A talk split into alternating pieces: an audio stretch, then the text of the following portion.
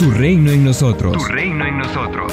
Una reflexión diaria para tu vida con el pastor Javier Torres. Con el pastor Javier Torres. Salmos capítulo 7, versículo 9.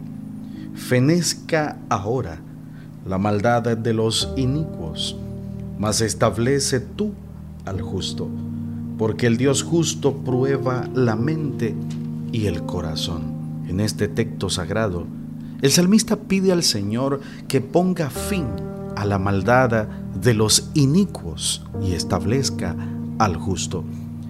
En una sociedad en que los impíos no cesan de practicar la maldad y la iniquidad, es necesario orar al Señor para que frenen su maldad. Aunque parezca que el impío está bien y el justo mal, en la Biblia encontramos el gran contraste que existe entre el justo y el impío. Pidamos al Señor que el justo alcance estabilidad, que el justo alcance firmeza en medio de una generación maligna y perversa, entre la cual los hijos de Dios resplandecen como luminares en el mundo. Filipenses capítulo 2, versículo 15. Existe un contraste grande, amplio y extenso. El justo, en contraste con el impío en las escrituras, siempre provocará asombro en nuestra alma. El impío es como la retama en los lugares secos y desiertos. Capítulo 17 de Jeremías, versículo 6. En cambio, el justo es como árbol plantado junto a las aguas. Jeremías capítulo 17, versículo 8. El impío es como un espino, es como un zarzal. Miqueas capítulo 7, versículo 4. En cambio, el justo es como el olivo verde. Capítulo 52 de Salmos, versículo 8. El impío en la escritura es como la hierba verde que pronto se seca. Salmos capítulo 37, versículo 2.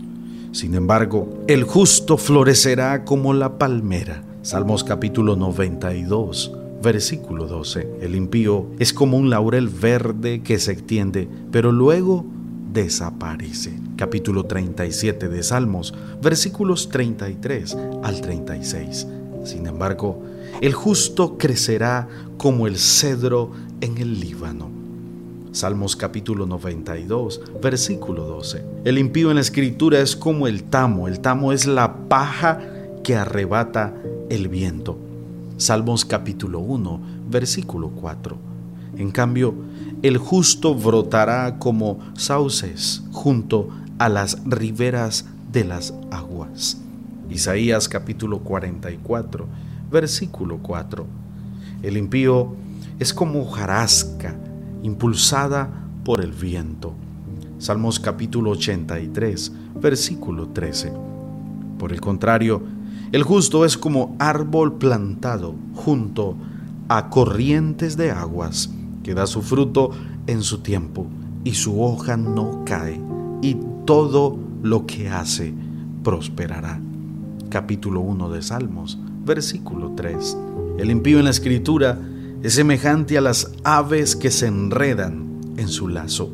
Eclesiastés capítulo 9, versículo 12. Sin embargo, los justos son como águilas que vuelan sin cansarse. Isaías capítulo 40, versículo 31. El impío es semejante a los peces atrapados a una red. Eclesiastés capítulo 9, versículo 12 pero los justos son como becerros de manada. Malaquías capítulo 4, versículo 2. Los impíos son como el aspide sordo que cierra su oído. Salmos capítulo 58, versículo 4. En cambio, los justos son como ovejas que oyen la voz del buen pastor Jesús. San Juan capítulo 10, Versículo 16. Los impíos son como león que desean hacer presa. Salmos capítulo 17, versículo 12. En cambio, el justo está confiado como un león. Proverbios capítulo 28, versículo 1. El impío es como un cazador que tiene el arco para disparar en oculto, saetas contra los rectos de corazón. Salmos capítulo 11, versículo 2. En cambio, el justo es como el ave valiente que se refugia en el monte de Dios. Salmos capítulo 11, versículo 1. Los impíos, los impíos serán lanzados al infierno. Salmos capítulo 9, versículo 17. En cambio los justos irán a la vida eterna. Mateo capítulo 25, versículo 46. En un mundo impío donde los perversos llegan a prevalecer por algún tiempo, nuestro Dios promete mostrar la gran diferencia entre el justo y el impío. Entonces os volveréis y discerniréis la diferencia entre el justo y el malo, entre el que sirve a Dios y el que no le sirve. Malaquías capítulo 3, versículo 18. Somos una iglesia llamada a establecer el reino de Jesucristo en Nicaragua. Nuestra misión es predicar las buenas nuevas de salvación a toda persona, evangelizando, discipulando y enviando para que sirva en el reino de Jesucristo. IRSA, transformando vidas. En las redes sociales, encuentra nuestras publicaciones diarias en Facebook, YouTube, Spotify y Google Podcast a las 7 y 9 de la mañana a las 6 de la tarde. Reflexión en vivo con el pastor Javier Torres. Envía un WhatsApp al 8588 8888 para solicitar la reflexión en tu teléfono. Accede a más recursos como este en el sitio web www.javiertorres.com.